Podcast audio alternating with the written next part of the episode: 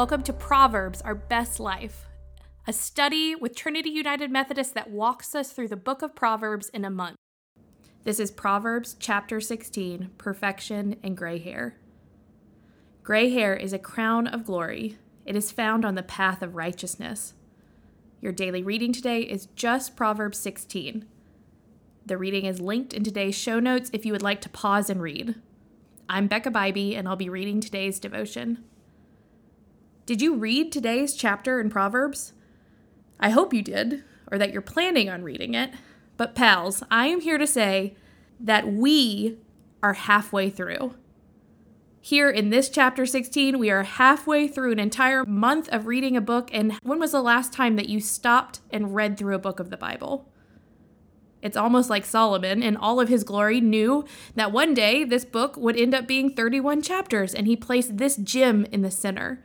Chapter 16 is fantastic.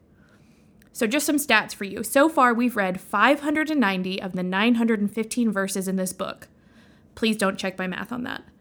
We have read two major sections of the book one laying out wisdom versus folly, and one on the profitability of wisdom. And we're now in a third section that will be subdivided again. And I think this section will sound more familiar to you. For instance, this chapter includes the famous proverb about pride coming before the fall. These themes will be repeated, and we will dive deeper to them in later chapters. But what I really want to ask you is where have you practiced wisdom in the last two ish weeks? Right? We've been looking at this whole book, and so I expect some actions have changed. However, when I ask myself that question, I realize that my focus has not been on modifying my daily actions but instead I have been evaluating past situations through the lens of wisdom. How would my life be different if I connected with wisdom at this point in my life, rather than choosing folly? Really, that question could be phrased as How would my life be different if I connected with God at pivotal times rather than relying on myself? You know what they say about hindsight being 2020 and all. I come from a long line of Methodist. I myself teach Methodist history and theology to confirmation students about once a year.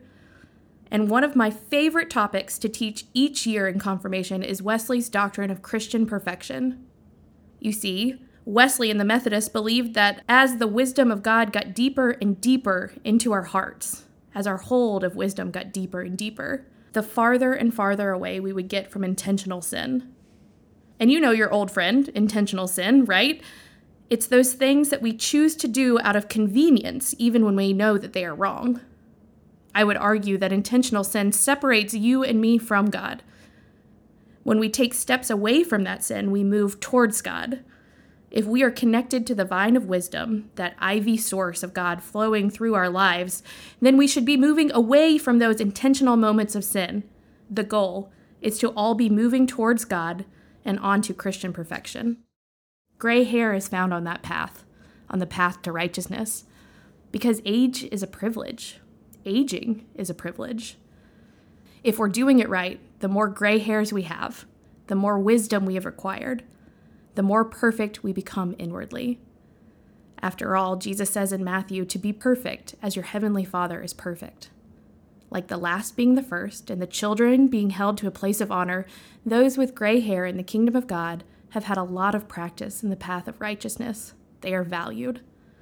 Whereas in our culture, we look to the young most of the time to set the thermostat of taste and style. However, the way of wisdom asks us to sit at the feet of those who are farther along in life so that we may learn from their journey. I think that's where my mind has been in the study of wisdom. Not the day to day application, but in my reflection on my past experiences as a way to learn. I want to look back at where I have scattered seeds in my life and be able to see where those seeds have fallen on ground not suitable for growth. I want to throw the seeds of my life into soil that is good enough for something to stick. That's where fruit is grown. And sometimes I need to watch how someone else cultivates fruit in their life and imitate them. Imitate them to get that good result. So, what about you? Have you been looking backwards or looking forwards in this study? Where do you want to start throwing seeds for fruit to grow? Let me know. If you have something to add, shoot me an email at becca.bibee at trinityhsv.org.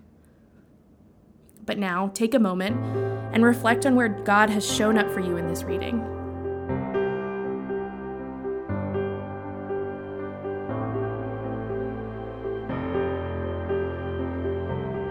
Will you pray with me? Jesus, you asked us to be perfect as our Heavenly Father is perfect. That is a tall task, one that can only be accomplished when we are looking to you for guidance.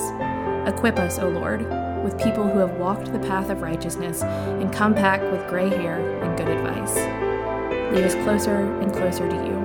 Amen.